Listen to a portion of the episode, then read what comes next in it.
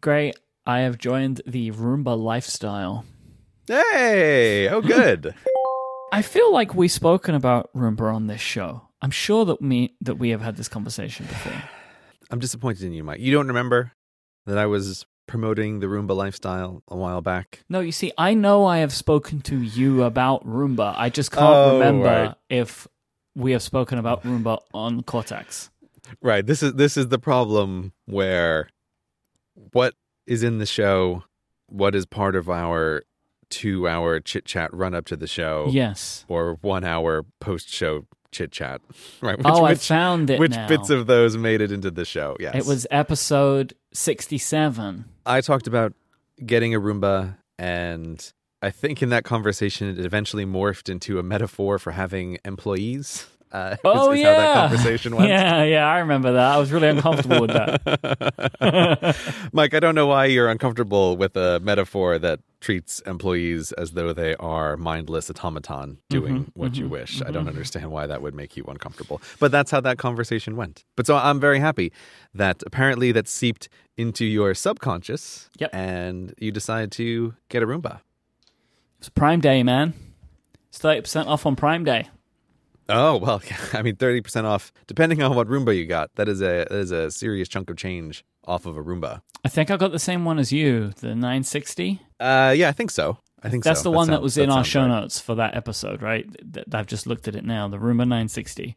And it Yes. has an app and it can we can hook it into the Echo, which I really like, so I can just be like, "Hey Echo, tell the Roomba to start cleaning." And it goes like doo-doo, and off it goes out into the world. I don't have uh, an Amazon Echo. I don't. I don't have that in my house. I do have the HomePod, and unfortunately, Roomba is not built in with HomeKit support. Nope. I did try to follow Jason Snell's instructions about how to set up this Homebridge thing, and I got 99% of the way there in that I had like this IP address and password for the Roomba. And, but it was like, but I was just about to go the final step, and then I, I had one of those moments where I always think it is so important to know yourself. Mm-hmm. And I and I was thinking, I thought, Gray, think about this for a moment. You're setting up this system on a laptop in your closet that's supposed to act as this homebridge setup thing No. forever. Like, are you going to maintain this? Are you going to want to tinker around with this when it inevitably doesn't quite work? Is that really what's going to happen? And I said to myself, no, of course not. I don't ever want to have to think about this again, and I inevitably will have to think about it again. So I stopped. I stopped meters before the finish line of trying to get it set up so that I could tell the HomePod to make the Roomba go. So unfortunately, I don't have voice control of my Roomba, and there are certainly times when I would I would want that. So I'm a little bit envious of your Alexa skill ability with the Roomba, but I don't really trust Amazon in my house that much, so there will hmm. be no Alexas here. I don't want to get into that conversation today. There is stuff you could do with IFTTT with the Roomba, but that's still not going to give you the voice access that you require yet. Who knows, right? We'll talk about Siri shortcuts later. Maybe if we're lucky, IFTTT will find a way to work with Siri shortcuts, and then you'll be able to do it. Yeah, I was poking around in IFTTT for a while, and the the main thing that I would want to do, which it seemed like there's no way to do it, is set up a rule where if I leave the house and my wife leaves the house, Mm, then see, that's the have the, problem. Roomba go. Yeah, it's like, oh, you want two yeah. conditions, you can go straight to hell on Mm-hmm. if this then that. It's not if this and this then that. No, it's Well, just if this okay, then so that. you actually can do two conditions now with this new tool that they have, but I think it's still not going to work for two independent people. I think that's Mm-hmm. Yeah, too much. there's no way that's going to happen. Can yeah. you even imagine the the horrors that would occur if you could trigger an action based upon somebody else's location? I don't think anything could possibly go wrong with that. No, that seems. it didn't stop me from sitting down and thinking about it for a while thinking is there anything i can do where my wife's change in location triggers something else that then if this then that can read as I, I was i was just kept wondering i kept trying to think that through and there was nothing i could figure out that wouldn't require some sort of action on my wife's part and then that defeats the whole purpose of the pleasing automation of the roomba and so I, I had to give up on that eventually. And we just have a regular schedule for our Roomba to go out and, and vacuum the flat. We haven't set up a schedule yet. Um, we, Mm-hmm. I think we're still kind of trying to work out when's the best time. So I'll tell you two things. Actually, it's one thing that means both results. Okay. I kind of think of the Roomba as like an animal. It's like a little pet that we have. Yeah, in of course. home Yeah, obviously. because it is unbearably cute, in my opinion, because it makes its little songs, makes its little sounds that it does when it starts and when it ends.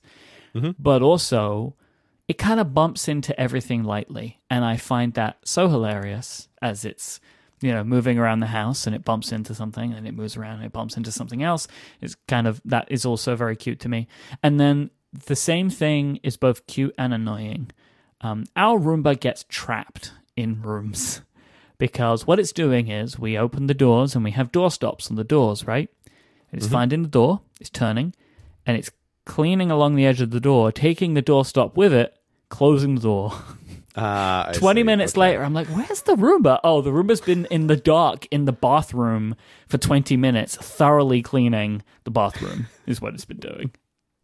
That's very sad. So we're currently we're still trying we're trying to find some new doorstops that are a little bit stronger, and I think we may have found what we were looking for. Um, we we got this one on Amazon, but more testing must occur. It is impossible not to anthropomorphize the Roomba Uh, because it is it gives off the impression of trying really hard Yes, in the vacuuming. Right? Like that's that's the key thing. You Yeah. get this feeling like Roomba is really trying. And he does a great job. Not a perfect job. Uh, Nope. you know, he has he has problems. He's very limited. He has no arms or crab-like pincers with which to manipulate anything. He's just a little circle. But like boy, is he really giving it his go. And and there's something about the motion of it or even when the Roomba finds a spot that is unusually dirty, the way it ramps up the vacuum, it's like he's like, "Oh yeah, I really, I really got to scrub this spot." we haven't come across that yet. Like it was in the app, it's like dirt events. And I'm like, what is a dirt mm-hmm. event? And I looked it up. It's like, oh, so like maybe if we dropped like a pack of rice and then just sent the Roomba out to clean, it would like, oh, okay, it's gonna get the rice for us. Yeah, or for let's say as a theoretical example, a dog makes a big mess with its food bowl, right? Like that's a dirt event, and like Mm, that's okay. then the Roomba's like, okay, there's some serious business over here. Like there's tons of of food crumbs all over the place. It'll ramp up the little motor, and if it just feels like it's really it's really giving it some elbow grease at that spot of of what it's trying to clean. And yes, it is just adorable and impossible not to anthropomorphize. And the thing that really gets me, and also I cannot believe how well it works. Okay, so the way we set up our Roomba is we have a couch that is elevated in our main room, and there's enough space under the couch for the Roomba to go. Yep. So I decided this is where the Roomba is going to live, is under the couch in the main room. So this way it's out of sight all the time. hmm And then it just it just pops out from under the couch and goes about its business. And it it never doesn't make me feel like Jean-Baptiste Emmanuel Zorg when this little robot just pops out from nowhere and starts cleaning the floor. Like every time it just feels that way. But anyway, as the Roomba goes and does its business, it'll end up, say, like on the way other side of the house through like a zigzag pattern, you know, out one room, down the hall, and in another room. And when it either decides that the job is done, or as happens, it needs to go back to charge up to finish the job, I cannot believe how well it can turn around and decide, oh, I've got to go find my charger. I've got to go back back to the charger. And when I see it clearly doing its little beeline down the hallway to then turn into the main room and go right under the couch, I swear to God, it's the cutest thing I've ever seen. It's like, I'm ready. It's time for bed now. And then off he goes. Yeah, it's it's adorable. It's like uh, Roombas, they're almost worth it because even if they didn't vacuum, just for how cute they are. The first time we set it off, we were both just chasing it. right? Like, where's he going to go? What's he going to do? The one thing I wished it could do, and, and, and I find this a real shame that you can't do this, and I'm really hoping, I know this isn't the case, but I tell you this, and you're like, oh, of course you can, is say, Roomba, go clean the kitchen. Mm. I really wished that it was possible because it generates maps, and I feel like it would be amazing if I could take the map that it generates, zone off each area, and then ask it to go clean an area. Because sometimes I just need it to clean the kitchen. It's all I need. And like mm-hmm. you can pick it up and put it down, but that feels so dumb, right? Because I have this robot, right? So I don't pick up and put down the robot. I may as well at that point go and get the vacuum that we have and just go over it myself.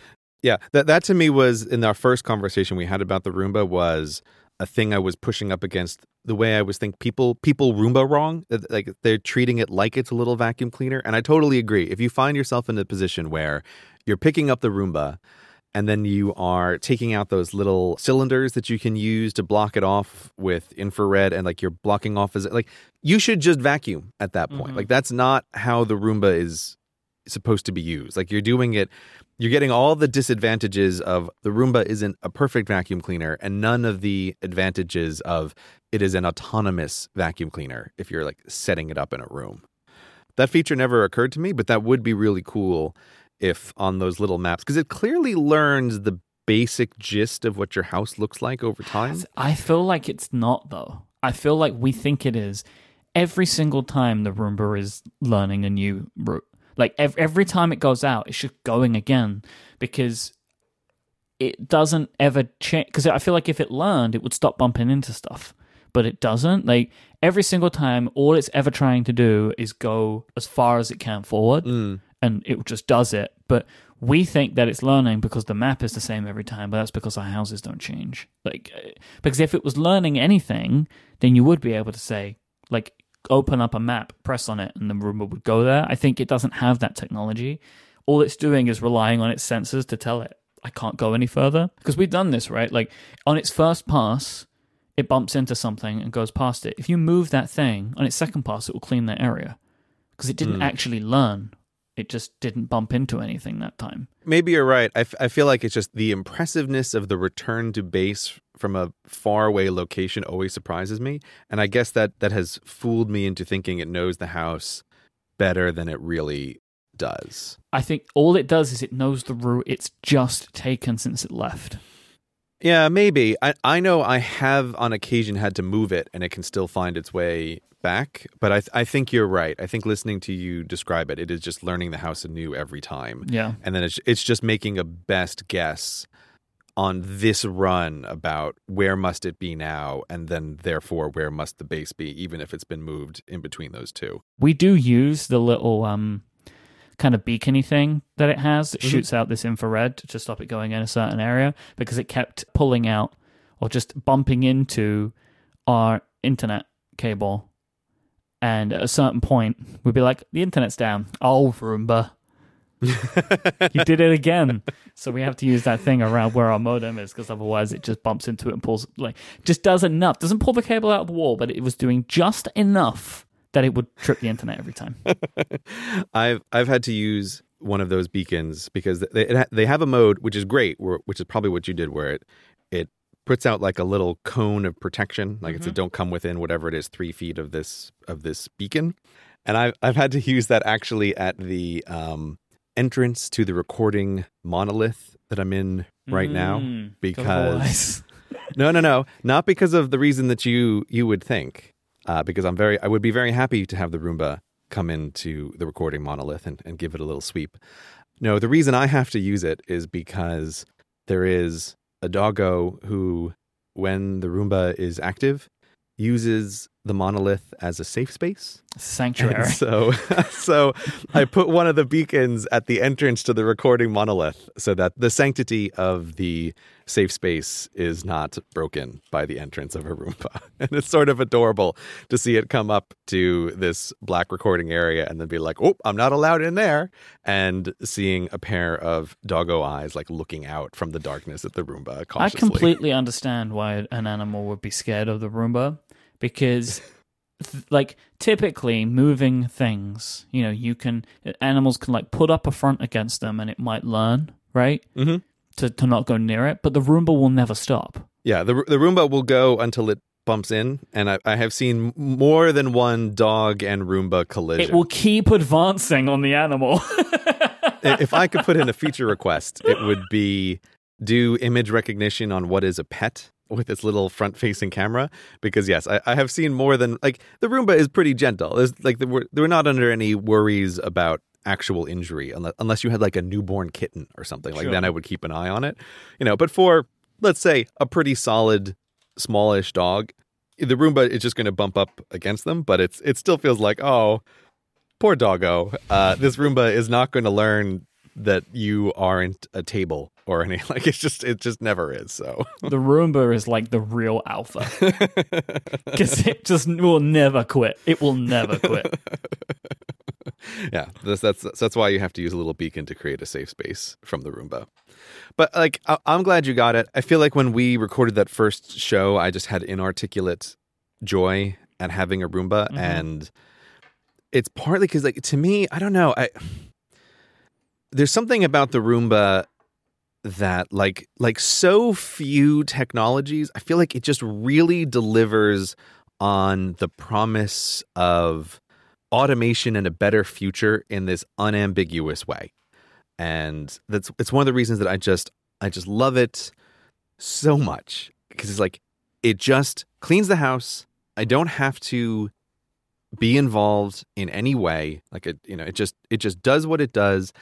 The house always to my surprise is obviously visually cleaner after the Roomba has run. Like you just don't notice the little bits of dust and dirt that get on the floor, but they're there and it's just great. Like I don't know, there's something about it that that is just like a. It does what it does. It gets totally out of the way.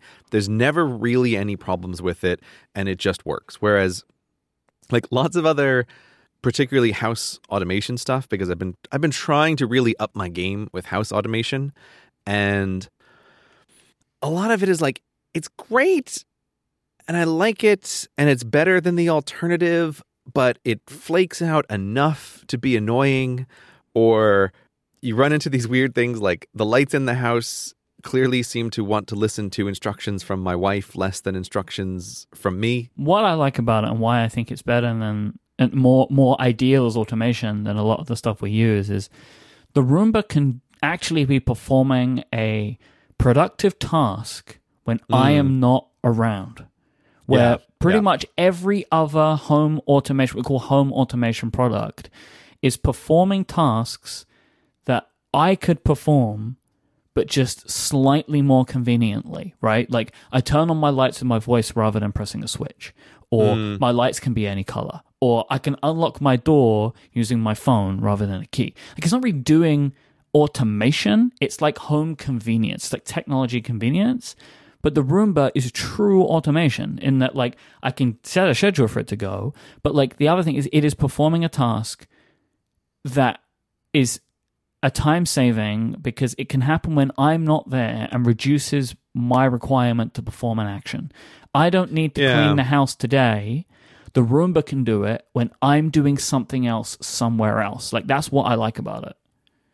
Yeah, that, that's a good point. Because I was just trying to think about what other technologies make me feel this way. And, and actually, the, the one that was just popping up in my head is um, it's not a home automation thing, but using Hazel on the Mac. Mm-hmm. And like I, I have, like I was just like I was mentioning, I have this laptop that's just set up in the closet. And one of the main things it does is is I set up all my Hazel rules on there. So Hazel is watching folders in Dropbox for things to happen and then like renaming and sorting stuff for me. And th- that's the same feeling of like, oh, I can take uh, a couple of gigabytes of video, drop them in this folder, and I know that I walk away, and as it syncs over the next hour, like Hazel will just take care of renaming and sorting and and basically tagging these things for me in a way, and I just never have to think about it. And when I come back, it's just all done in this finalized folder.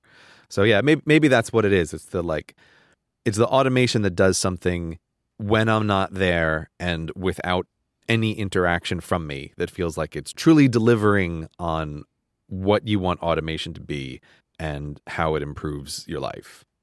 This episode of Cortex is brought to you by Fracture, the company that can take your favorite images and print them directly onto glass for you to display in your home. And they make the perfect, thoughtful gift that you've been looking for for any occasion. Fractures are handmade in Gainesville, Florida, and they're made from US sourced materials. They are a sleek, frameless design that goes with any decor.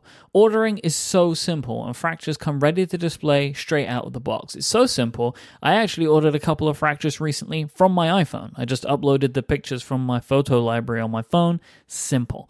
They even come with an included wall hanger. This is the fuss free experience that Fracture provide. Fracture is a green company. They operate a carbon neutral factory, or I should say, fractory, which is how they lovingly refer to their place where they make these beautiful, beautiful glass photos for you to hang on your wall. I have a wall in my office where I've decided I am going to be hanging moments that are important to me. And I also made the decision that I wanted these to look the best they could possibly look, so I went with fractures because I am able to put images on my wall that is just the image. There's no frame, there's nothing around it. I want to focus on these images. So they include some personal moments that are great for me. I just got married. I'm actually going to have a couple of fractures made of some of our wedding photos.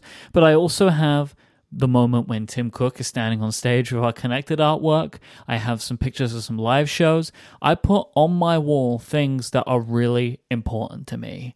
And that is one of the things that I love about Fractures. They are a great addition to absolutely any home and they make amazing gifts for family or friends. They're an incredible way to rescue important moments that are hidden away in the Photos app on our devices. Head to fractureme.com slash cortex to get started right now. See how easy the process is and how sleek fractures will look. And you can get 15% off your first order when you go to fractureme.com slash cortex. Go there right now and get that 15% off. Our thanks to Fracture for their support of this show and Relay FM. Myke, Yep. I have some follow up for the show Ooh. about my favorite thing the USB C spec. Uh, I just, you know, I had this whole thing where I was trying to set up my charging situation and I thought I would use USB C. And I eventually gave up and I thought, no, I'm just going to go back to USB A. And I have a nice little charging setup now.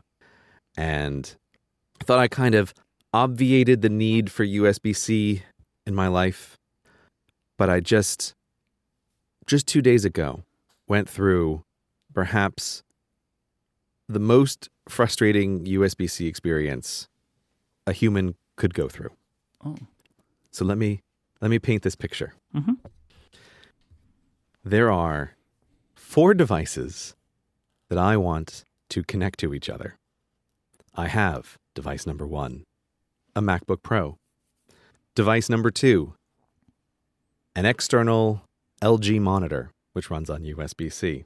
The Apple one? Like the one that Apple worked with LG with? That one? Yeah, that that Apple yeah, that Apple LG one. I feel like that's important to state, right? That like it is the one that's supposed to work.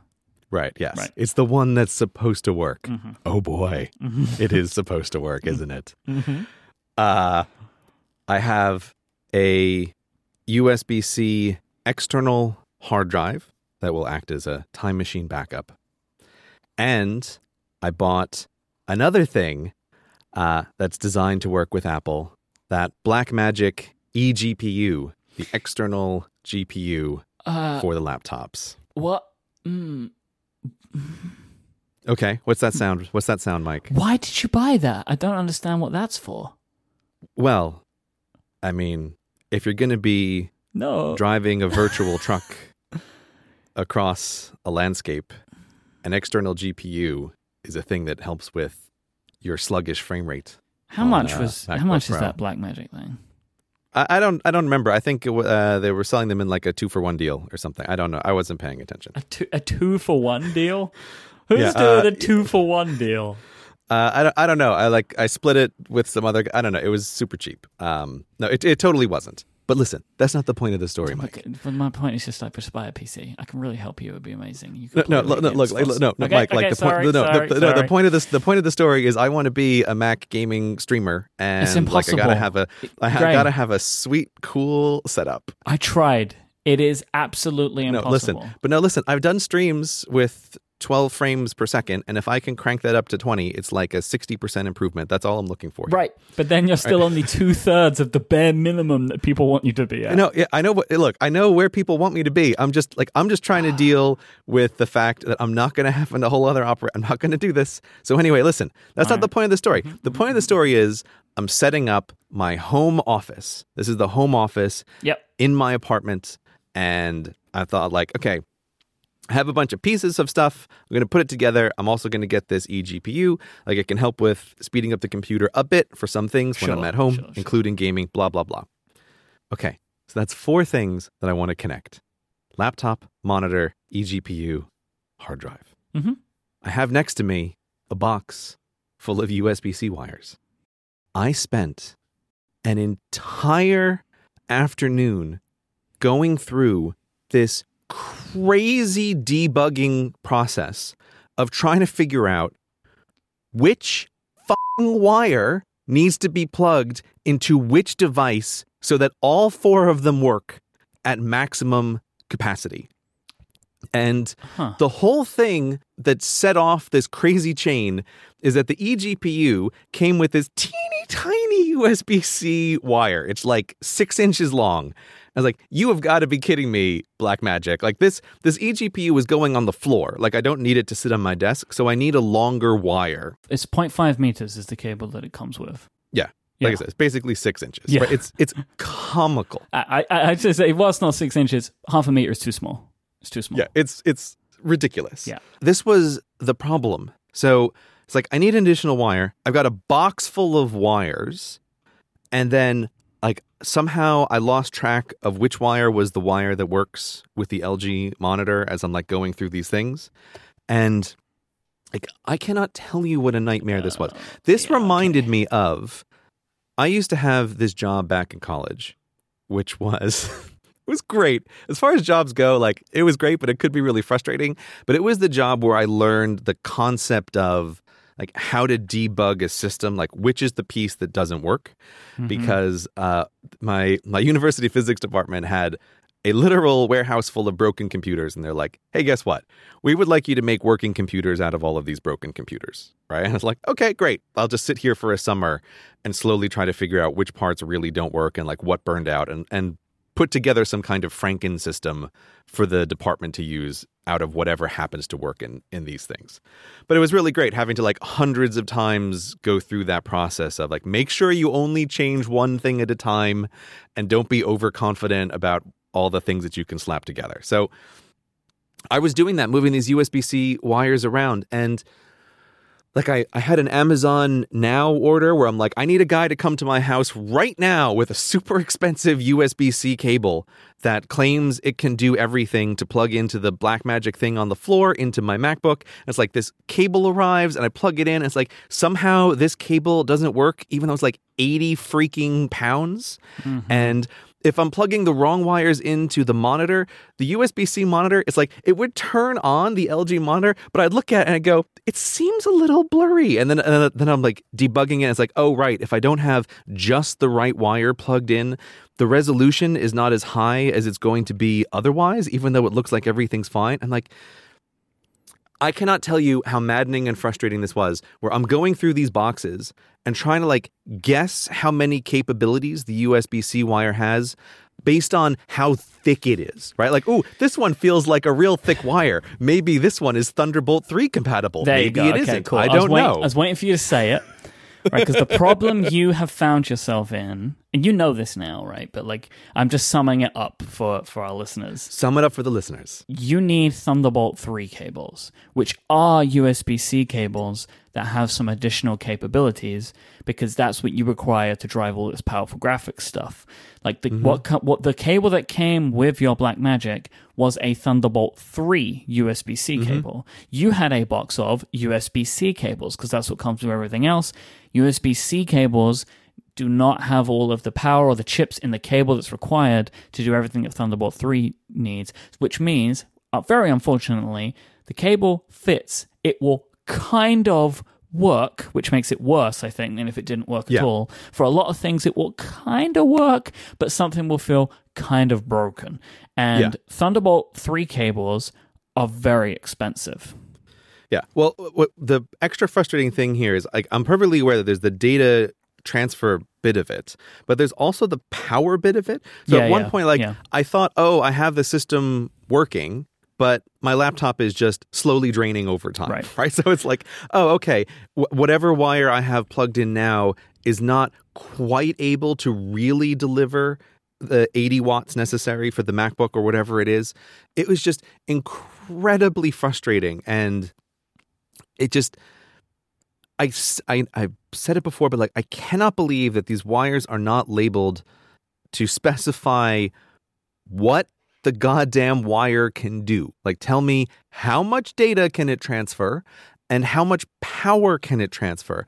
And the the madness of looking at a monitor and trying to eyeball am I getting all the pixels I'm supposed to like does this look like 5000 pixels or does it not look like 5000 pixels? And then you start losing your mind as you're like boy, this looks blurry, but maybe this is what 5,000 pixels look like when my eyeball is one inch away from the screen because I'm trying to discern like what the difference is and doing like read write tests on a hard drive to see how fast is it actually writing to this time machine thing. It, it was just crazy making. Partly it was my own own fault because I did know that in that box of wires, I'm like, I know some of these these wires have Thunderbolt 3. Like I know they're in here. I just don't know which ones they are. Um, it was absolutely maddening. And the thing that I did not know, which made me feel like I really resent a choice that you have made here, Apple, is I assumed that the Apple cables that I buy for like a hundred pounds, surely I can always rely on those to be what I need them to be. And spoiler alert, no, you can't. Even though they're incredibly expensive, you can't know that like oh if as long as i have an apple usb-c wire i'm always good the answer is no you're not No, so some of their USB C cables are just USB C cables. They are not Thunderbolt 3 cables, which doesn't make any sense considering Thunderbolt started off as something that Apple did. I mean, I think now they work with Intel and it's open source, but nobody else is using it really. uh, everybody else just uses USB C and doesn't Yeah. do everything that Apple wants to try and do. It's it is crazy making, but it's like USB C. You you you got me in the mobile situation when I was out in the world trying to figure out how to charge all my devices, and like, and you got me again when I was just sitting here trying to set up an office, and it's like I could not believe that I found myself with this pile of wires next to me, this promised standard of USB C, thinking. I would genuinely prefer if the connector shape was different so that I wouldn't have to waste my time trying to figure out which of these wires is going to work. That's the way. Yeah. It's not convenient to have it be the same shape if it's effectively a different cable. It's not helpful. What I decided is that the only way this makes sense with all the craziness we've we've had across all the various different types of cables is that the head of the USB-C consortium is the devil. Like that's that's the only thing that makes any sense because it's like, oh, we're gonna give you a cable that uh, like the USB A, it's externally symmetrical but internally asymmetrical. Oh, we're gonna give you micro USB, the worst feeling connector in the world that you can shove into and break break the connector very easily. And they're like, oh, we're gonna fix all these problems with USB C, but ha ha ha, the wires are all different and they're not labeled. So it's it's like, yeah, that's that's my that's my conclusion here. Is the devil designs USB-C cables and we're never we're never going to get one that actually solves all of the problems because they're intentionally designed to be infuriating in invisible ways. I feel really bad that this is all happening during the year of water.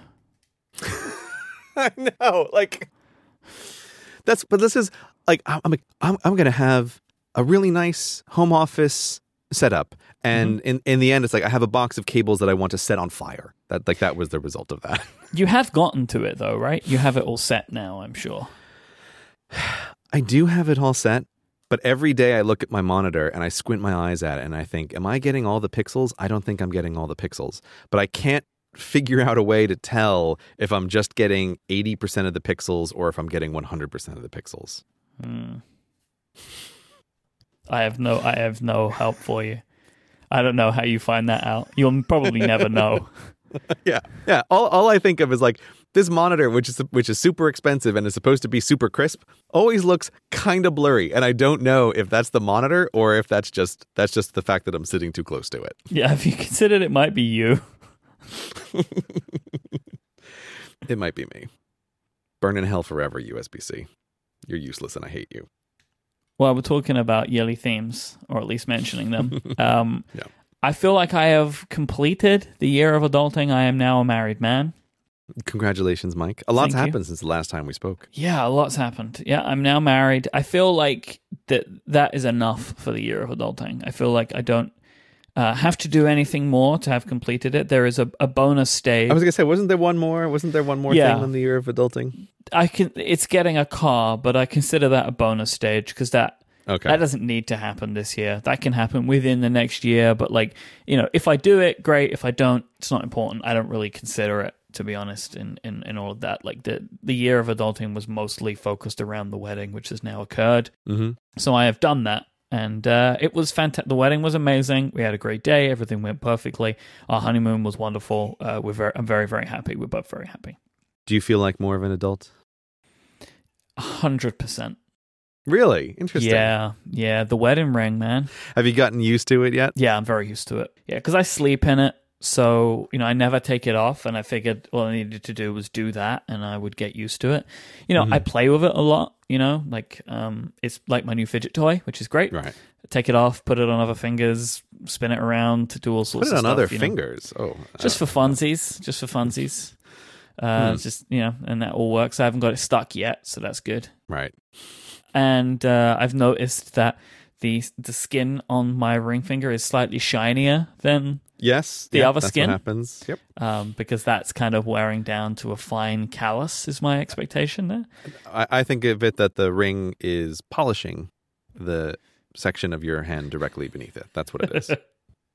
Sure, we'll think of it that way. that's why. That's why it gets shinier. And uh, I have an irrational fear of sinks now Why? because I am convinced I'm gonna lose my wedding ring. Down the sink. Like this is a 1950s sitcom kind of thing. Right, so hit, so it's probably better to say instead of saying I have a fear of sinks, that was probably the wrong way to put it. I am very aware of plug holes now. Okay. All right. Right, if I'm washing my hands somewhere that I don't know, I will find myself checking the plug to make sure that this is not a situation where I could lose the ring if I'm not paying attention.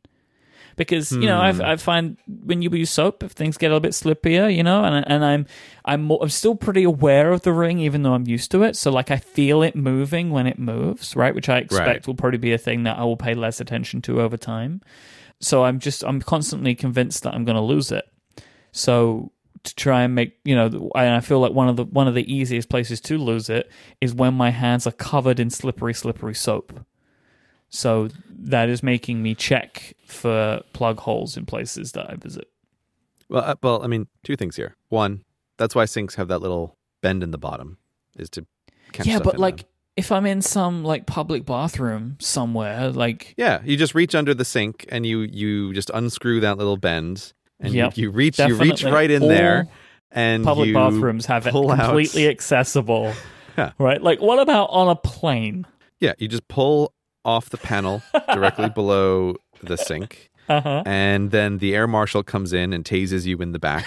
and then you explain that your ring fell down the sink. That's that's how that works on the airplane. Then they're all very understanding and helpful. yeah, yeah. You'll get your you get your ring back after they release you from custody. That's Mhm. so you don't really have to worry about that.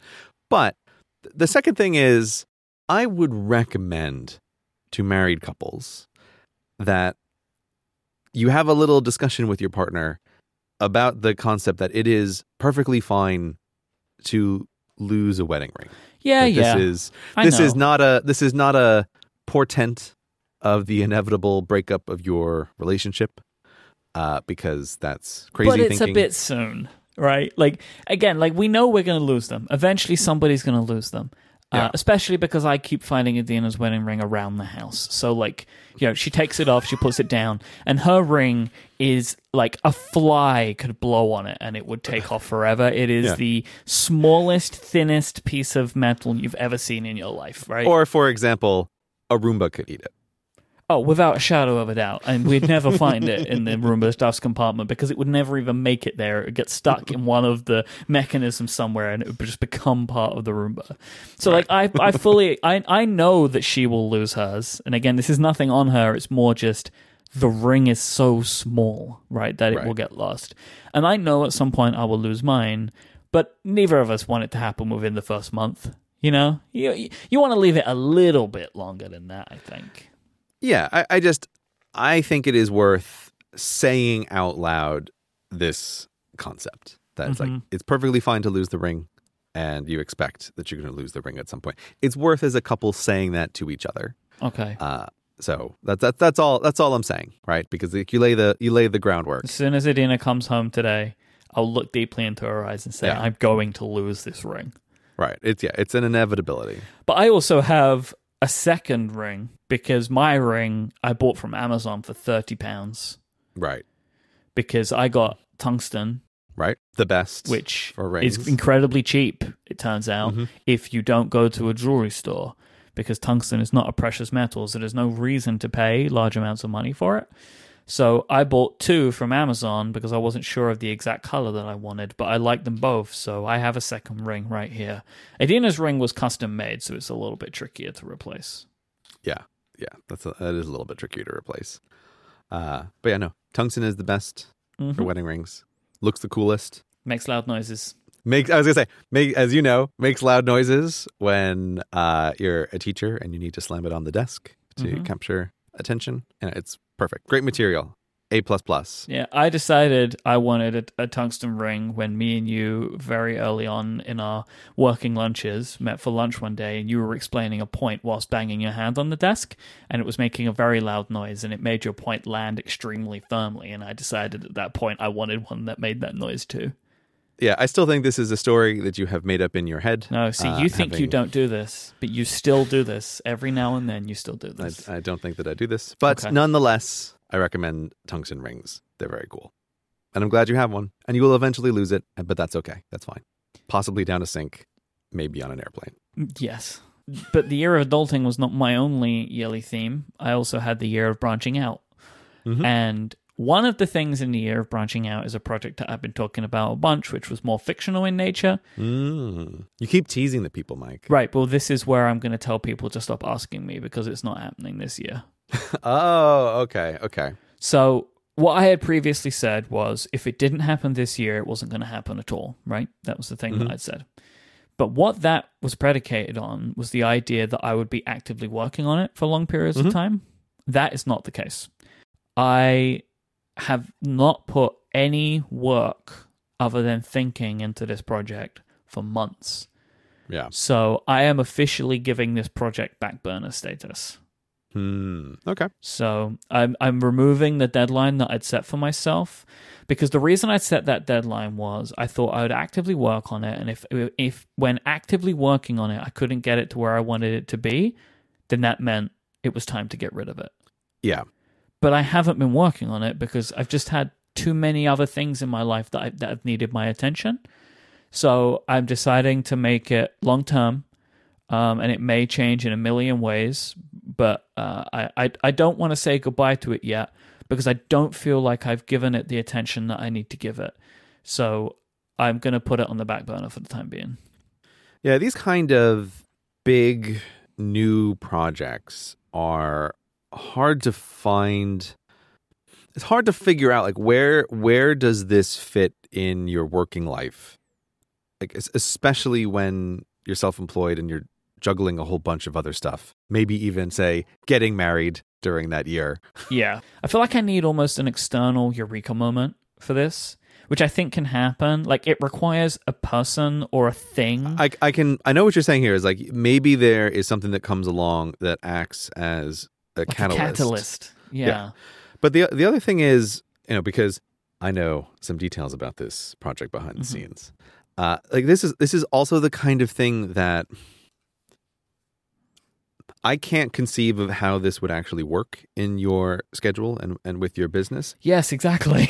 but that almost almost would require like um like a sabbatical, right? For for you to say, "Oh, I'm just going to take 2 months and this is going to be the thing that I'm going to focus on." Uh, but that's in your situation, that is just a wildly unrealistic I also don't work that way. do. I, Yeah. I don't work that way. Like if, if I took the time off to work on the project, I would come back having taken the time off and not gotten far enough along with the project. Like I, I work Hmm, better under pressure, not better under freedom. Hmm. So really, the only way this is ever gonna work for me is if I get it to the point where I am comfortable enough to begin and then begin, and then the the pressure of having begun the project like publicly is what pushes it through to its completion. Hmm. But I'm not near that beginning point yet. Like I, I am, I work way better under deadlines and crises than I do under freewheeling time Hmm. right? And that's just how I am. I thrive in pressure situations, even though I think I said this on the show before, right? My general uh, temperament as a person does not like high pressure stress situations, Mhm. but I also work better in them. It doesn't make any sense to me. So, but that's just how I am. I'm a weird person, right? But that's just how I am. So, I, I- don't think you're alone in that temperament. Th- There Okay. are plenty of people who work better under pressure, know they work better under pressure, but would never describe themselves as feeling, "Oh boy, I really enjoy this time when I'm under pressure." okay. Right, th- That I, don't- I don't think you are alone in that. And and again, like so much in life is your ability to know yourself. Mm-hmm. And I think it's good that you have decided that this is going to be a back burner project and I think it's also good that you're publicly announcing that that this shift has occurred.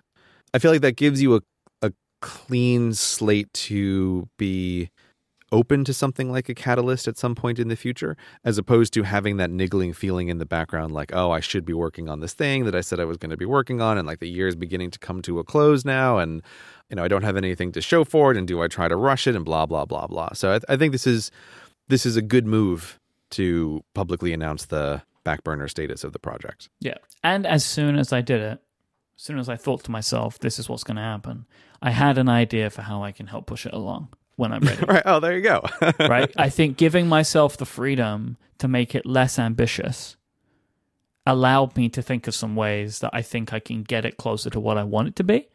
Mhm. But also at the same time, I'm not rushing it. So Hmm. it, it's. But anyway, so that's that's kind of where I am with that. Part of the reason is because I am currently working on a new project, which is not podcast related; it is podcast adjacent, and Mm. I'm more excited about that right now than I am about the fiction thing. And I also believe it has a better chance of succeeding. And that the the success conditions are way clearer. do i know what that project is Myke Yes, you do know what that project is. ooh okay cool i'll be quiet Okay. Right, you good now? You know what it is? yeah no You- i know you- I Are know. you I just- following? Okay. Yeah, no, I'm I'm I'm picking up what you're putting down here, Myke. Yeah. And and and it also, you know, as with all good projects, Yep. gives me more than like what that project will provide is more than just its output. This will all become clear at some point in the future. But so that that is now if I'm thinking of because thi- this this fiction thing was always like in my mind like it is a s to the side of what I do. Mm-hmm. Right? So it's like it's it's related but is almost like my side project. And this new this other thing is the same. It is like a side project, but still very tied into what I do every day. So Yeah. that's kind of where I'm. So the the rest of the year of branching out will include me seeing if this thing is gonna is gonna go anywhere. Yeah, but like right there, what you're saying is is always the thing about juggling projects, which is hard. Like you, you as the individual are constantly having to reassess the projects and decide like what the what the priority of these things are, and something like the like the fiction project can be that that's a project that in particular can be very grand in your mind. Like, like as, as we've discussed before this idea that like you have this this venus de milo in your head of like what it can possibly be which can end up being quite intimidating.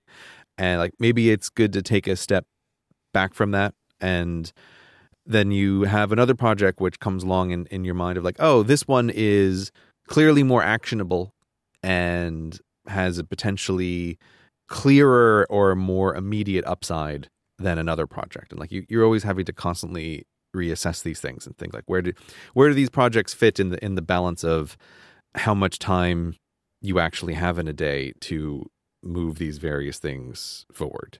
Uh, and you know, you don't have an infinite amount of time in the day to move all of the projects forward at once. Uh, you actually have a terrifyingly limited amount of time to move projects forward. So, and nor do I even want to. mm-hmm. I don't want to spend all of the working time I have available working anyway. Mm-hmm. That's not my ideal outcome. Like, I, I want to be somewhere in the middle. Like, I still Mhm. want to be able to have the freedom to give myself free time rather than fill every possible moment with work. Oh yeah, yeah. I think we've we've discussed that that many times. Yeah. But it is it's always worth saying is the like having to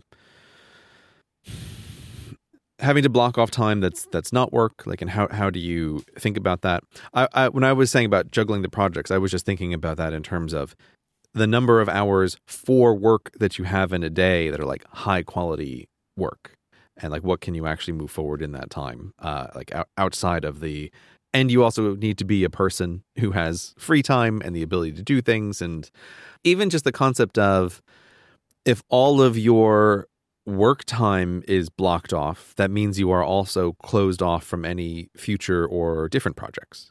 Like that there's there's something optimal in being unoptimized to have the the flexibility to say like oh perhaps something catalyzes the fiction project and then you you have this feeling like oh i really know what i want to do with this and i want to work on it but if you've already optimized all of your working time like you have no slack in the system to take on this additional thing if it ever comes up so yeah it's like maximizing hours is is a foolish goal uh, that is often just self defeating in the long run. I think I think this is good. I think it's a good move, Myke. And uh, you know, my my strong feeling with the yearly themes is they, they don't have to be a year. It's just that's just a phrase that we use. But a year, it can be two years. It can be a it can be a lifetime. They're themes. They're themes that that follow along with you. I just don't. I don't think that I want my 2019 theme to also be the year of branching out. Don't know, like it can be it can become a, a sub theme, you know, like like a tectonic plate being sublimated under the the one that's coming over it, right? It can it can be underneath under the surface there. The year of backburners. Yeah, that's. I, I feel like that sounds like a very uninspiring year. Everything goes on the back burner for a year. These four burners, no more. Back burners only. This episode of Cortex is brought to you by Away. Away are a team of thinkers, seekers, and designers who make smart premium suitcases because they don't want your luggage to cost more than your plane ticket, but they also want it to be full of amazing features. Amazing features like a battery. A battery in your suitcase. Both sizes of Away's carry on feature USB ports of a battery large enough to charge your phone five times from a single charge. A battery that pops right out of the case so you can have with you when you arrive at your destination as well. Because if you're anything like me, having more battery when you travel is an incredible thing. So go right now to awaytravel.com slash cortex. Browse their suitcases. They're made of German polycarbonate, which is unrivaled in strength and impact resistance while still being lightweight. They have 10 colors and 5 sizes of suitcase, including their carry-on, their bigger carry-on, their medium, their large, and the kids carry-on for the smaller travelers among us as well. All of Away's cases have a patent pending compression system, which is amazing if you're an overpacker. They have four 360 degree spinner wheels, so you can easily maneuver them on your travels. They're all compliant with major US airlines, so they maximize what you can pack, but also mean that you can stow them on the plane, in the overhead compartments, even. And they have TSA combination locks built right in. All of Away's cases feature a removable washable laundry bag. I love this, so it means when you get to your place, you've unpacked, when you're then done with the clothes that you've worn for the day, you can just put them in that laundry bag, and then when it comes time to pack, you zip up that bag, put it in your case, close the case, get home, unzip the bag, straight into the hamper. Super, super simple. I love my away suitcase. I have the carry on and I really, really love it. It's so great for trips. Um, I am in love with this thing. Away believe in the quality of their products and they offer a lifetime guarantee for that. If anything breaks, they will fix or replace it for life and they have a 100 day trial with a no questions asked return policy with free shipping on any order within the lower 48 states of the US. They do ship to other countries around the world too, so go find out for yourself. Go to awaytravel.com slash Cortex right now and you can browse their wonderful suitcases. Then when you use the code Cortex at checkout, you'll get $20 off any of their suitcases. That's awaytravel.com slash Cortex and the code Cortex for $20 off. Travel smarter with the suitcase that charges your phone. Thank you so much to Away for their support of this show and Relay FM. Myke, we mentioned that you got married. You went on your honeymoon. I'm sure I'm sure you did very many lovely things in Hawaii. But the thing that I would like to know about for this show is how did that email system of yours end up working out? How Yep. how did the wheel of email treat you in Hawaii? Was it a success? Was it a total failure? I'm kind of hoping that you just blew off email the whole time, but I I don't know I don't know what to expect of Myke on his honeymoon in email. You know I didn't blow it off for the whole time. You know that. I was hoping. Did you really do did you really do email? yeah, of course I did. Oh, I was really kind of course hoping that you might have gone to Hawaii and and No, it no, would just no. be like No, see, we start. No we email. started this wrong. We started this wrong because now we're starting on a down note because this is a positive. There is this is a.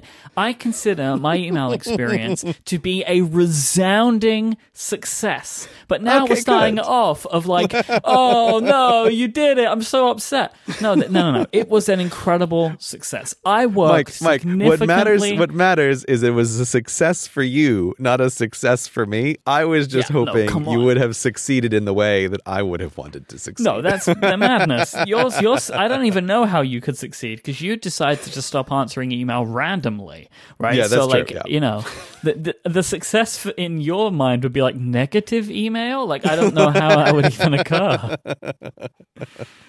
Okay, so tell so tell me what tell me what happened. It was a resounding success. I worked less than I thought I would. If I did ten minutes a day on average, I would have been surprised. Oh wow, that's great. It was i did so little email i couldn't believe it really honestly like how, how little i actually had to do. There was one day where i did extra work. This was because i sprained my ankle and kind of had to stay in bed the whole day. Everything's fine. Nothing was ruined. I just lost one day. Um, but i actually made a choice to do this because i figured well i have this day. I may as well make my return home easier by picking up some admin work now, right? Right. So, so I don't have to deal with that like home horror, you know, of all these things that you have to take care of that you haven't done. So there was one day where I sat out on the balcony and sent some invoices, you know, and it was perfectly lovely. Um, I have nothing but good things to say about Spark's email sharing functions. Oh, interesting. Okay. I feel like I really sung its praises on our last episode in talking about why I felt this could I could do this, and it worked absolutely perfectly for the intended purpose. Oh, that's very interesting. Yeah, because you you were really selling it, and it's been on my Mhm. mind as a as a possible solution for a few things. Mhm. Uh, so I'm I'm inter- I'm very interested to hear that it went as well as you were hoping it would.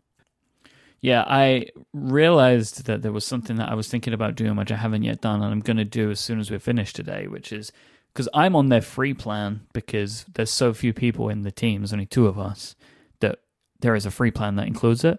I am going to pay for the paid plan now, even though I don't need to. Because Right. I love the service so much, I want to do everything I can to make sure that it remains. I don't. Did Yep. you see that Newton email is going away? Uh, no, no, I didn't see that. It's one of the it's one app that used to be called Cloud Magic. Now it's called Newton. Oh, it was, it was cloud. Right, that's right. Cloud Magic. That's how I remember. yeah, it. the worst, just the worst. Uh, they're shutting down. They don't really go into detail other than saying that uh, they believe that in today's world, charging for email is ultimately unsustainable because there are huge providers that give it away for free. hmm which I agree with, which is why I'm going to give Spark some money because I the, the service is so so good. So for anybody that needs a recap, in my application Spark, which is on all of Apple's platforms, uh, it has a new feature where it allows you to share email with people in a team. So you can take an email message, share it with somebody, and it shows up in their inbox as if it was sent to them. Then they can reply to it. It's wonderful. So in my what I would get is I'd be getting emails from people. I would share them, and then my assistant would either deal with them or she would provide me the information that I needed within a chat, which is contained within the email message that only the two of us ever see. Mm-hmm. Wonderful. And it worked fantastically. I was able to send a bunch of stuff when I woke up. Then my assistant would do her things when she woke up because he's on the other side of the world. And then before I would go to bed, probably I would just action whatever needed to be actioned if I say if I did ten minutes of work a day, I would be surprised. Like it was, it was so simple. I mean, most of the stuff was just like an email would come in, I would assign it to her, as in the idea of now it's yours to deal with. Mm-hmm. And I mean, and we do this anyway, but I figure I don't recognize how much time it saves or or aggravation it saves when I'm also just doing it as part of my daily work, right? Mm-hmm. Where like I'm just sending stuff over, then I'm replying to something, sending something over, replying to something. But instead, when I'm just opening it up and basically sending everything over, I realize kind of the impact that it has when I also don't have my usual daily tasks to do. So, really, really amazing. I loved it. It's a fantastic system. Luckily, there are many services available where this kind of stuff happens. I really like the way that Spark does it and I like that it's in an application that I understand how to use. But if it did had to go away someday, like this is this is not a completely unique thing that they created, right? The idea of sharing email like this, mm-hmm. um, but it is probably the most accessible for the price uh, that I've found on the market today, and the features are really good too. So, well, that's really good. I, I don't mean to put the expectations of how I would want to spend my time on you. So I'm very happy that you got your email done in a super minimal time way. I'm very happy for you. If there's a nice place to send some invoices from, a, a porch in Hawaii seems like it's a pretty good spot. It's about as good as it gets. it's it's not a bad place to to uh, you know put your feet up and say I'm gonna I'm gonna collect some money today. Let me send out some invoices. or it's one of those things like, look where I am. I really need to collect some money today. yeah, that's. Oh, is is is Hawaii not incredibly cheap? Is it is it uh, is it an expensive location in the middle of nowhere in the middle of the Pacific Ocean? So I'm sure it's very cheap to ship things over there, including people. so I've been in a little bit of a consolidation phase with some of my apps. Year of order. Yeah, a little bit. Um, we we have mentioned on the show many times like using using different apps for different things, and there are a couple of couple of points of frustration for me where I've been using a bunch of different notes apps, for example, to try to keep track of of different stuff, and uh, this is one one area where I'm giving something a try. I don't know how well this is going to work for me, but I'm attempting to consolidate all of my notes into the Notes app and to actually use the Notes app in the way that Apple clearly wants you to use it, which is to keep notes and to keep lists of things. Uh, because I just I found myself having just too many different little places where I was like, oh, these kind of notes go over here, and those kind of notes go over there, and keeping that distinction became less important to me as I found myself using the iPad less. So I tried using a bunch of different note systems for different things. And eventually I thought, you know what? I'm just going to try actually putting it all in notes. And uh, this is one of the areas in which I'm consolidating some stuff. And one of the things that actually put me over the edge for this is I've installed the Mojave beta on a couple of my computers.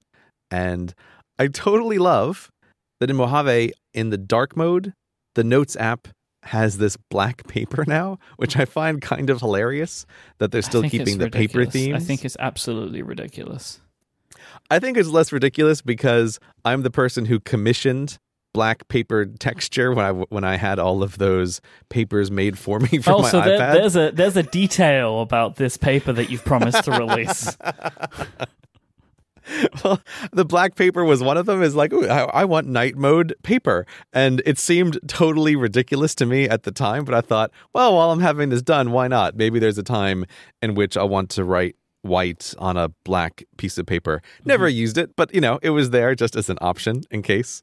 Uh, and now I think it's hilarious that it's there in notes. Um, but I always kind of hated on the like I hate the bright white, and so like all of my notes, it was required to have a dark background. yeah. I just didn't I want to look at that stuff. Dark mode for notes. I just Yeah. want them to get rid of the stupid texture. I, I think the fact that the texture has made it into black paper indicates that that is never going away. It's not going away. Yeah, someone had to make it. that is, if they were going to transition things, they would have transitioned out of it at this point. But no, that Mhm. black paper is going to be there forever. Uh, but so anyway, that's that's one of the areas where I'm trying to have fewer places to put things, and so I'm just trying to use that notes app. And so I like I consolidated out a whole bunch of stuff, and I don't know if that's going to work in the long run, but I don't know. For the past few years, I've been hearing everybody talk about how fantastic Notes is and how it's super great. And I'm the only person who uses it in this disposable way. So I decided to give that a shot as a thing that is being consolidated. But the more exciting consolidation news, I have consolidated down my many to do managers to one to do manager. There can there can be only one, and the one that has survived is OmniFocus 3.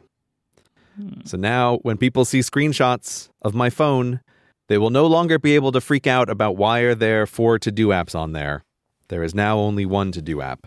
And I've been using OmniFocus 3 as my sole place to keep track of to-dos and projects uh, since the OmniFocus 3 beta came out, and I totally love it.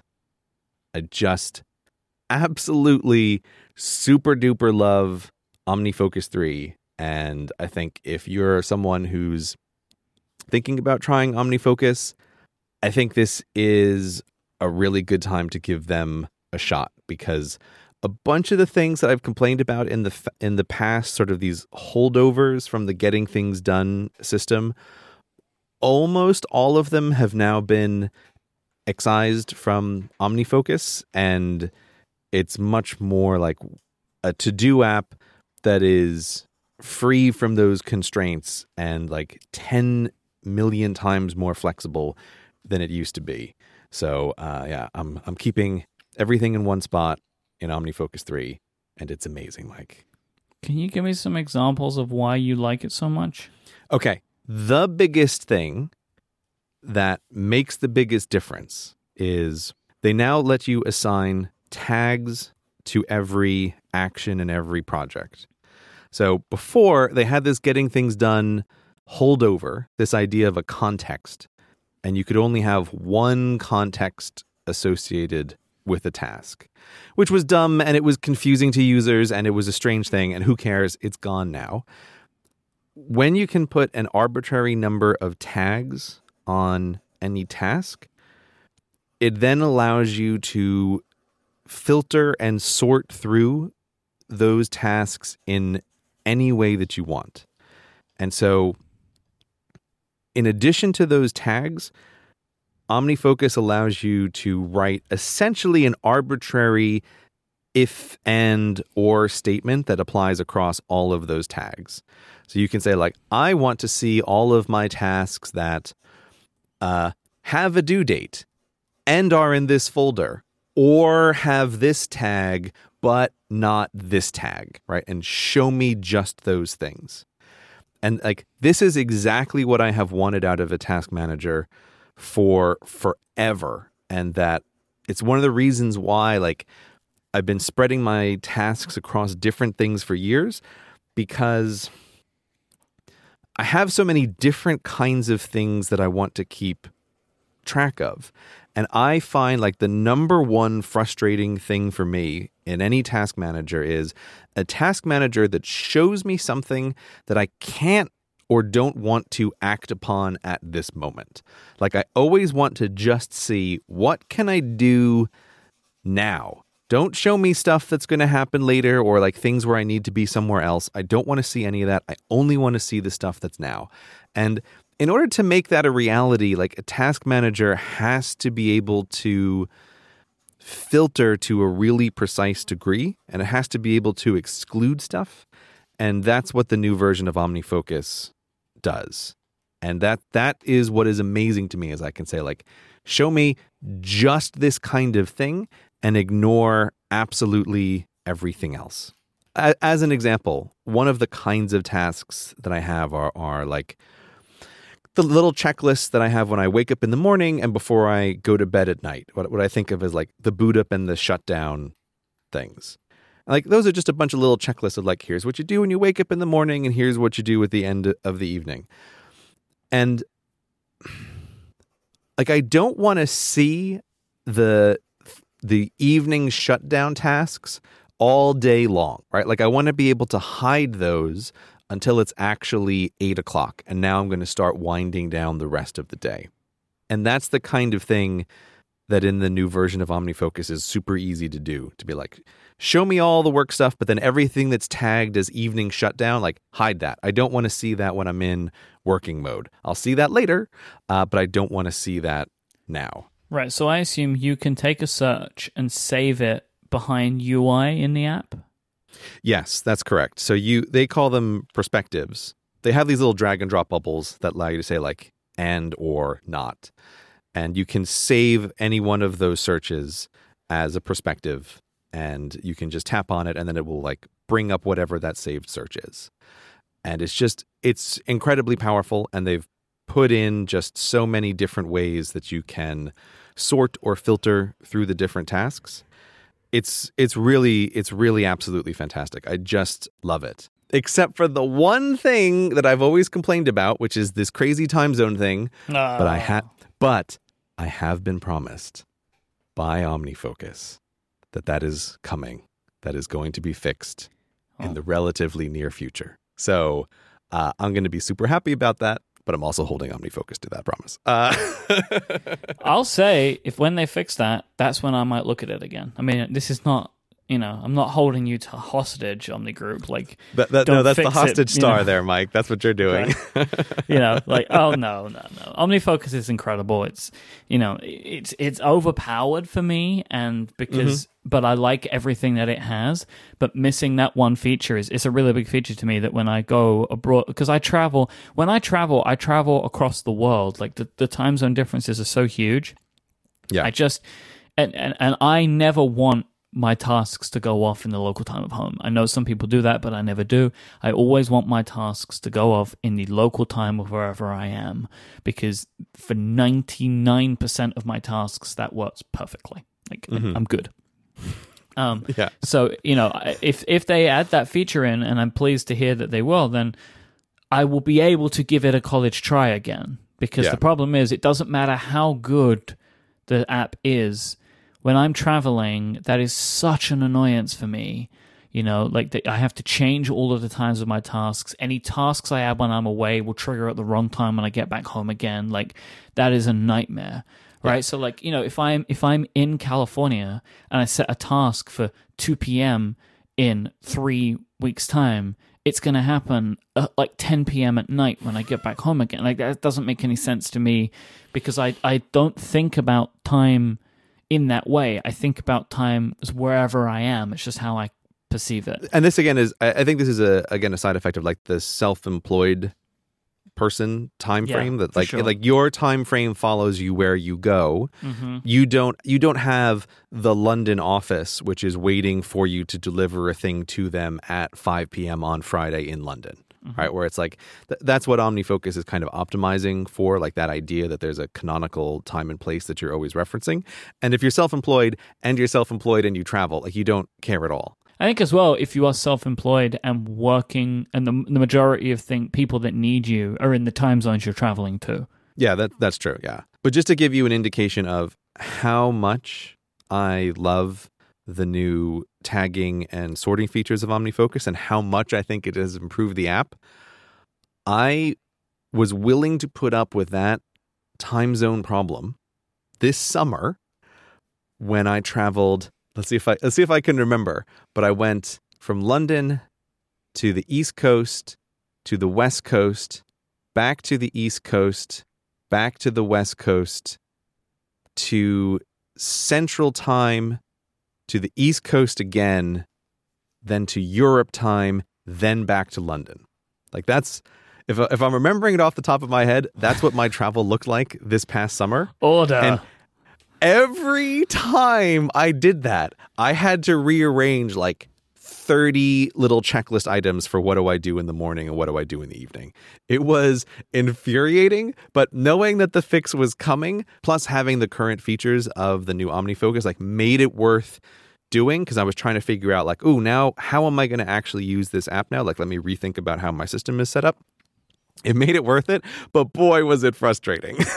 it was it was frustrating to move those every time, but I think I think for quite a while my search and my frustration with to do apps is over uh, for for a little while. So I've, I have OmniFocus. I'm super happy with it. Uh, I really like it. I love the searching, and I think if you want to give OmniFocus a try, this is a this is a great version to to give it a try with. There's been one final consolidation, which I'll just mention quickly. I have finally been able to move away from the craziness of having two Apple Watches the nighttime slash morning Apple Watch and the evening Apple Watch. Because uh, longtime listeners of the show will know I was maintaining two Apple Watches because it was the only way to try and get notifications to work the way I wanted to, to have different settings for different times. And thanks to some of the stuff in the iOS 12 beta, the way notifications have worked, I've been able to mostly replicate what I wanted out of that setup. And I'm back to just having a single watch and it feels like all is all is sane again in the world. I never really wanted to have two Apple Watches. I was just forced into that situation. Uh, so now I'm back to just one watch. I'm very happy about it. And uh, I've also, because I have the one watch, I've turned on, I can finally turn on that feature in macOS, which lets you unlock your computer using your watch. And I know I'm super late to this party, but boy, is that a nice feature that I have never been able to take advantage of over these past many years uh, because I had more than one watch, and that feature did not work with more than one watch. So, one more consolidation.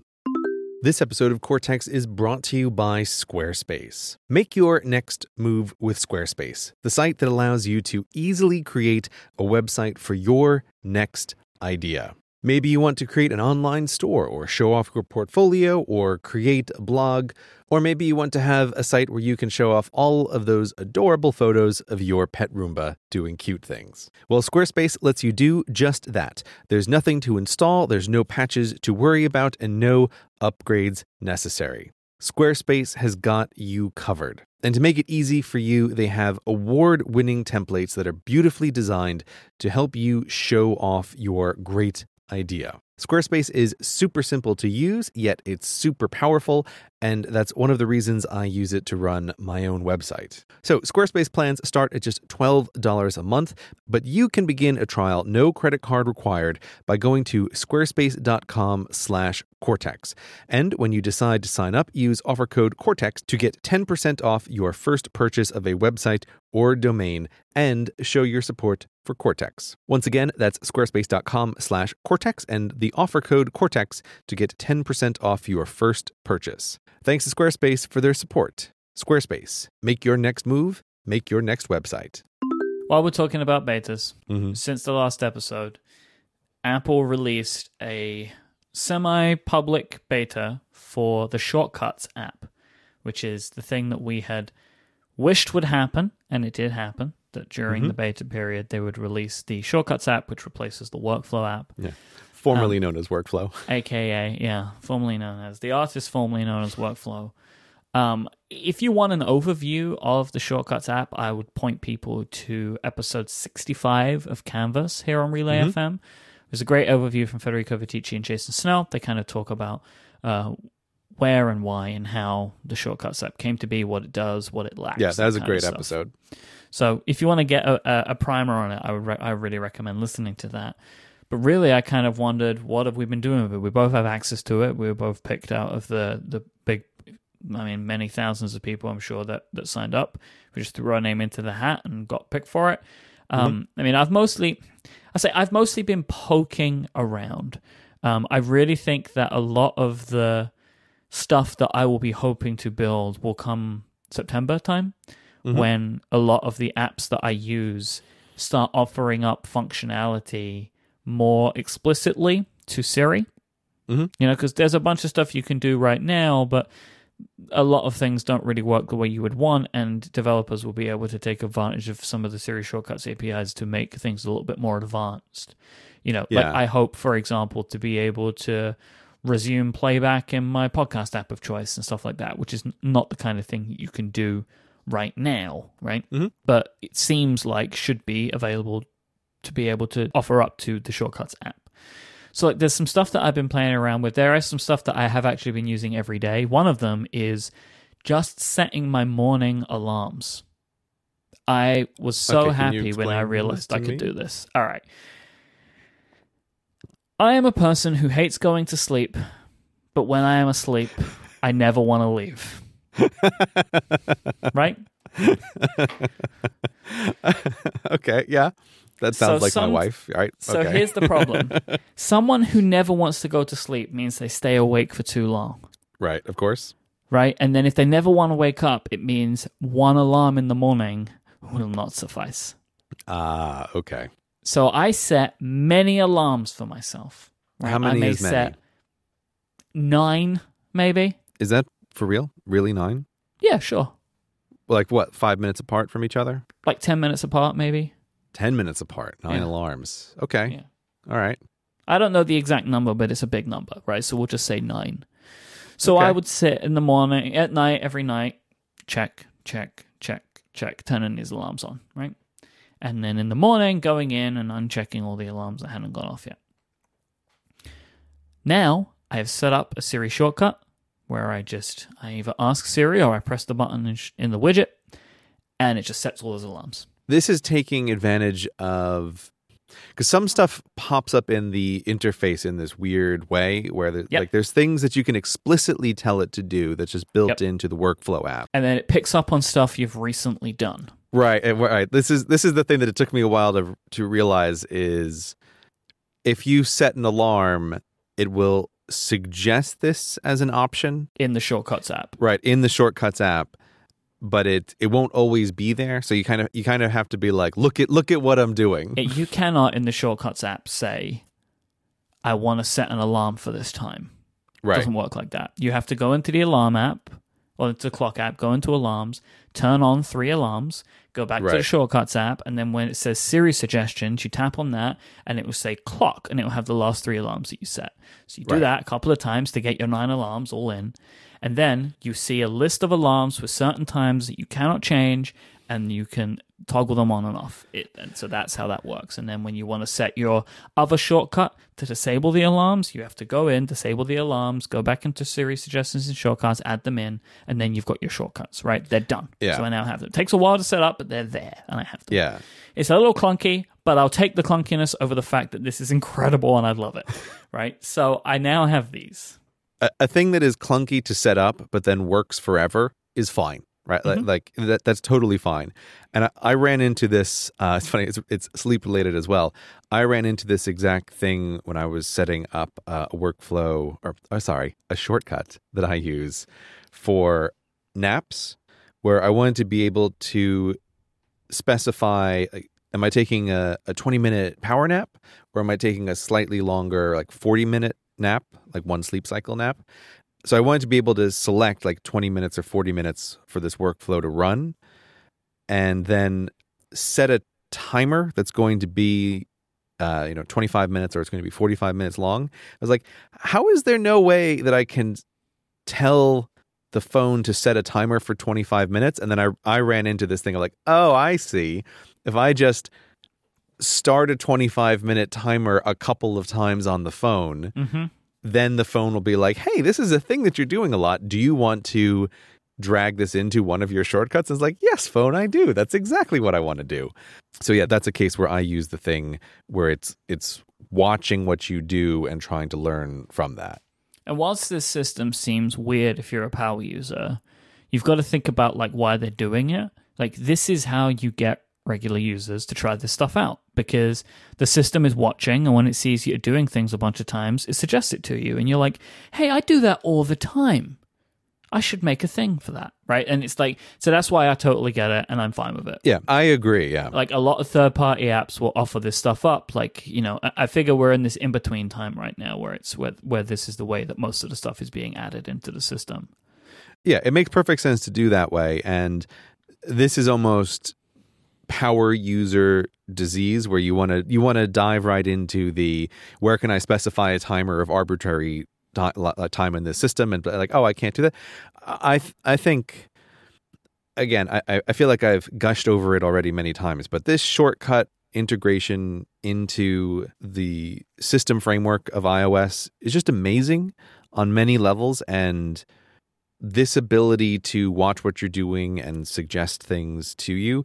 Like man what a what a great and gentle ramp into the idea of automating for people who may not be familiar with this concept at all. Mm-hmm. I, I think it's done it's done so well. And even if it seems a bit clunky for the power user it, ultimately like but you can still do it. It's not preventing you from doing anything. It's just it's just suggesting stuff in a way that's a bit more newbie friendly but i think it's a great design i think it's a really good idea and i i agree with you that i cannot wait until more apps start exposing all of the things that they can do uh, because it's it's really going to be an incredibly powerful system. Like being part of this beta and getting to see it in just these baby steps. Like I'm already incredibly impressed with it, and it it barely has any third party app functionality, which is where Yep. a ton of the real power is going to come from. and i'm hoping that you know some third party stuff will enhance it some will repair some of the stuff that's changed like you can't save folders to dropbox anymore it can only be saved to a specific folder in icloud drive which has broken a bunch of stuff for me which is why i'm happy that workflow still exists for the time being um, but i'm hoping that dropbox will set will create their own Siri shortcuts that will allow you to do this so that like Yeah. they they will ena- enable that so fingers crossed there Yeah, that may, that may exist in the future, but that is also a perfect example of the thing I mentioned earlier in the show where I have Hazel watching some folders and it's like, hey, hey, Hazel, why don't you watch some of these iCloud folders? And if files show up there, why don't you shuffle them over to this Dropbox folder over here? I've already th- thought about like worst comes to worst, that's what I'll set up, but I don't want to have to do that. I mean, and honestly, I think that there are also places where you know, with a company like Dropbox, a third party could come in and do this, could create Yeah, an app that could also do this. But some of the actions that are available are wild, like the ability to enable Do Not Disturb for periods of time that you wish, or you can turn on low power mode. Like it's it. There is stuff that is available in the shortcuts beta that I never would have expected to see. I have to tell you, since you mentioned low power mode, I have to tell you my favorite thing that I've done with the Mhm. with the shortcuts app that I'm also not gonna lie, super pleased with myself about. So this is an integration with the good old Launch Center Pro, right, which disappeared from my phone for a while, but it was back uh, because I realized Launch Center Pro has a feature which, if it exists in other apps, I, I don't know where to find it, but Launch Center Pro can watch your location. And then because it had this old integration with workflow that still exists, it can watch your location and trigger a workflow, but it does work with shortcuts if you know how to change the URL scheme. It will trigger a shortcut based on your location. And so what I set up is I drew a geofence that covers the area that is essentially my daily operations. Like like walking around in London, what is the circle that is that includes my office and the local supermarkets that I go to and and like the little park where I walk the dog and and it's like what is the areas where I spend 99% of my time and Draw a circle around those. If I leave that circle, trigger a workflow that will turn on low power mode. Now, unfortunately, it can't do it automatically, but it just pops up an alert on my phone. And if I press that alert, it triggers the shortcut and it turns on low power mode automatically.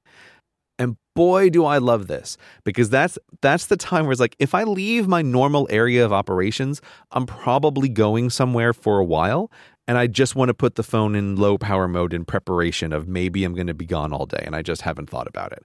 And I just love that. And I still feel like every time I take an Uber out of my radius and that pops up reminding me to turn on low power mode, and then I hit the button and it just automatically does it. I don't need to dig around in the settings or I don't even need to pull down control center. It just it just does it. It feels like magic every time and I totally love it. I guess in the same vein, using Launch Center Pro, you could set up scheduled things. So it would pop up at a certain time on a certain day, and you just press a button and it'll run the shortcut. Yeah, yeah. That like there's there's a lot of I don't have any other geo fenced ones right now, but I, but it's been on the back of my mind of of thinking about what can I do, say, when I get to the office, and like that that's a geo fenced kind of thing. Like I'm in the office now. There's almost certainly little things that I just want to kick off to have the environment ready for me, or like it just seems like there's a lot of interesting possibilities here and like just even just this little simple one of turn on low power mode when i leave my normal area of operations i totally love it and it is a it's it's only possible because they're integrated with the system One thing that I'm really excited to do is to build what I'm thinking of morning and evening routines. And, and I'm seeing a lot of people playing around with this sort of stuff.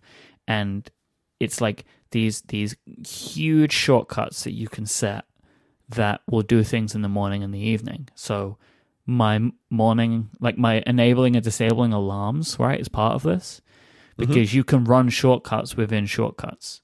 yes it's so powerful So like right now I'm building an evening routine. So this will become very useful when this all ships because I'll be able to get my HomePod to do this. So I'll be able to say to the HomePod, I'll be like, HomePod, good evening, or like or like bedtime or something like that. Mm-hmm. And what I've set up right now is with a little bit of help from Federico, some regular expressions to check what the day is. And if the subsequent day will be a, like a work day, oh right okay yeah I have an if statement using some regex and a bunch of amazing stuff that he helped me build, and now I feel like I have a good understanding of. To if if the next day will be a work day, run my morning alarms. Then, once that's taken care of, once the if statement is closed, to then run my nighttime scene that I created in HomeKit, which Right. turns off the lights everywhere in the house except the bedroom where it turns those on so we go to bed. Right, so we go into the bedroom and the lights are on dim. Um, and then eventually I will set other stuff in here as well. So like turn on do not disturb on my phone and like a bunch of things that you can add in to create these really large shortcuts. And like I expect to do a morning one where it like I'm trying to build it now where I have Siri read to me what my appointments are today. Um, ideally, I would love to know like it could just tell me how many emails or give me some some like subject lines of emails that I've received overnight. Ask me if I want to play my most recent podcast or whatever. Like I could maybe resume that. Uh, say to me like, "Oh, hey, would you like to send a message to your mum? What do you want to say to her this morning?" Like stuff like that. Mhm. And all of these things feel like they're possible with just the right amount of work to put into them mm. and I'm, I'm very excited about building stuff like this because this is going to give me a lot of what I want Siri to do. Like, I don't necessarily want Siri to be smart. I just want it to be smart in the things I want it to be smart about. And a great way to do that is for me to program it in this way. And I'm really excited. I I, I was apprehensive of the beta. Like, what is it really going to unearth? hmm and I, for me personally, have lost one thing, and I genuinely believe that that one thing will be fixed come September by somebody else. Um, Mm. Everything else, like I've got way more than I expected, and I always enjoyed using workflow and tinkering around with workflow, but I really believe that shortcuts is going to be an incredibly important part of the way that I get work done because it's going to be basically everywhere and in Yeah. theory can control basically anything. Yeah, it's it's incredible, and I, I- I do think we always have that uh, that I don't know anxiety about this thing looks amazing, but what are going to be the limitations that we're not expecting when we actually get it into our hands? And you just never know because your mind starts running off with, "Oh, I'm, I'm going to be able to do everything," and then you like, "Oh, it's much more limited than I thought." But man, like shortcuts has been just everything workflow was and more. And it's the same thing. I found one thing that didn't work for me. And after a quick DM to Teachy, he told me the little workaround. I was like, oh, I used to pull the text from a Dropbox file and it doesn't look like I can do that anymore. He's like, okay, here's what you need to do. Just like do these three things and then you're fine. I'm like, oh, great. All my OmniFocus templates work again. Thank you. So like just one incredibly minor thing was lost and so much has been gained. It's it's really impressive and I was wondering like I wish I had the statistics on it, but I I think it is not an exaggeration to say that my use of Siri has increased 10,000% Oh yeah, yep, yep. with yep. the addition of shortcuts. And it's partly because I have been slowly converting all of my Toggl launches into Siri commands. And I cannot, like, I'm not a person, like, I still find that there's a little bit of a resistance to giving the commands out loud. Like, I still find it like this little bit of a mental burden to talk. But man, man, do I love setting the time tracker using Siri. It's so good. So what have you been like setting a bunch of individual shortcuts? Yeah. Right, for different timers. I plan to do this. I'm gonna have like sixty, but like whatever. Yeah, there, there's. I was trying to think: is there a way to do this by kicking off a little shortcut within a shortcut? And the answer was like, it does not really. Like, there's no. It doesn't really save you any time. But yeah, basically, what I've been doing is anytime I'm about to start a timer, I try to do it with voice. And if I don't have the voice thing built, I'll just quickly change the few things that I need to for that one timer. All right. So like I've I've replaced like 90% of my most frequently used timers. And of course, there's a long tail on that of of like what else are the things that need to be converted. But yeah, I've built individual little workflows and we were talking in the last episode about having to figure out what a syntax is. And I quickly realized that Siri gets super confused if you're tracking time and you say something like, "Hey Siri, start the Cortex timer." And Siri's like, I don't understand what Cortex, like, how long do you want the timer to set for? I was like, no, I don't want your timer. I want to start this. T-. So Right. I've ended up using the syntax track string. So I'll say, like, hey, Siri, track Cortex. Like, track is the word that works the best in my mind for what am I trying to do. And then I have the word for like which timer is it supposed to kick off? Because if you're using the word timer, Siri gets super confused lots of times about what, what is it that you're attempting to accomplish.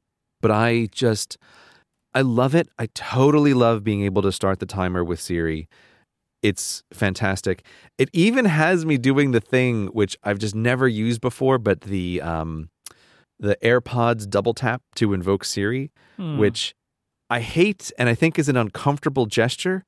But man, is it great sometimes when I'm out and about and suddenly the context change of what am I doing and it's like to just like doot doot tap on the ear to get Siri to to talk to you and start the timer to switch the context of what I'm up to.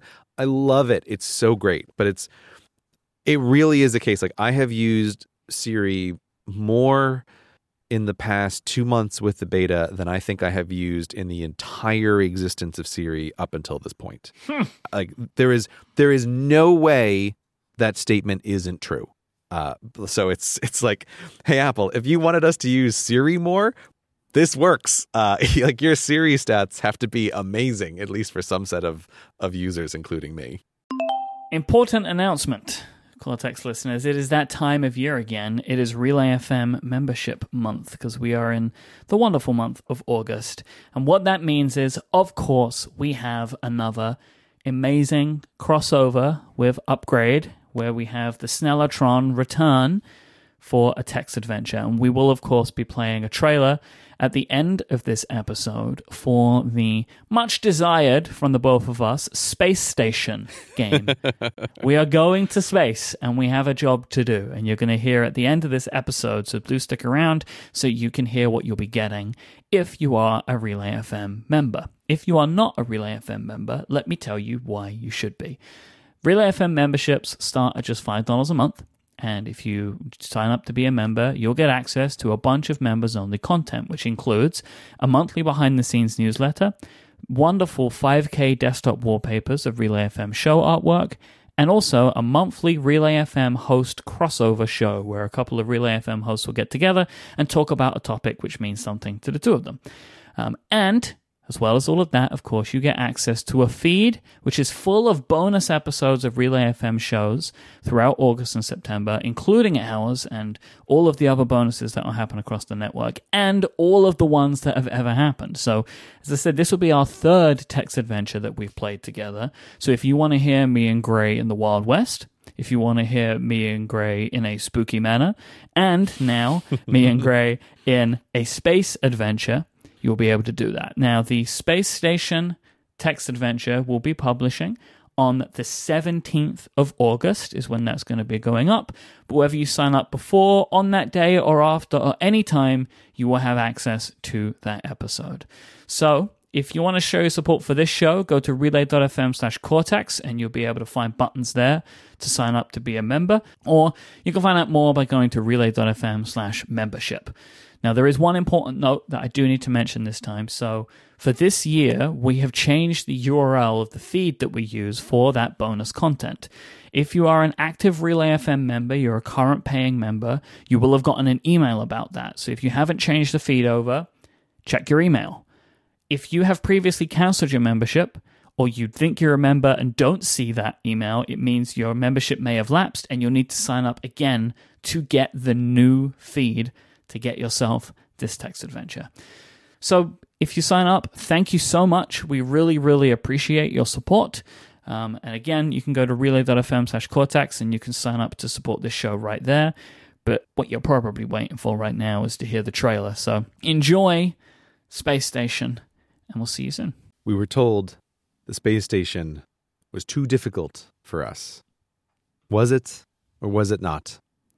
You'll be the judge. Thanks for listening. Gray, Myke, welcome to Space Station. You wake up inside the cramped confines of a cryosleep capsule. You're still in your service uniform and have a world class headache. A hypo injector rests on a countertop just within reach. Okay, let's inject ourselves straight in the heart with the injector. Let's not let's not be very specific about where it's going to go. Let's just let the Snellotron decide where that ends up being. Okay. There is one thing we haven't checked. Like, are we human? Do we know this? We don't know this. Yeah. You could you could examine yourself if you want. Yeah, examine ourselves. You are wearing the regulation green technician's uniform, marking you as a member of the Planetary Action Research Science Exploration Corps, or PARSEC. And yes, you are a human being. You figured that out when you injected yourself with the hypo injector. We only know what we think we know. Now you know your uniform is green. There is a robot here. Look at robot. You see a dog sized robot designed to perform repetitive or dangerous tasks. The name Froz, F R O Z, is laser etched into its skin. Say hello, Froz. Froz beeps and flashes its lights and twitches its mechanical arms. It's adorable. I knew it would be. Myke, I've got four words for you. Never give up, never surrender. Okay. oh, uh, Snellotron, how many save slots do we have? You have three save slots, as always. Myke, don't you dare. We've done nothing. Nothing has happened. I agree with Gray in this case. You've literally just wandered around I and wasn't learned things save. and picked up a couple of I things. just All right. wanted to know. All right. Jeez.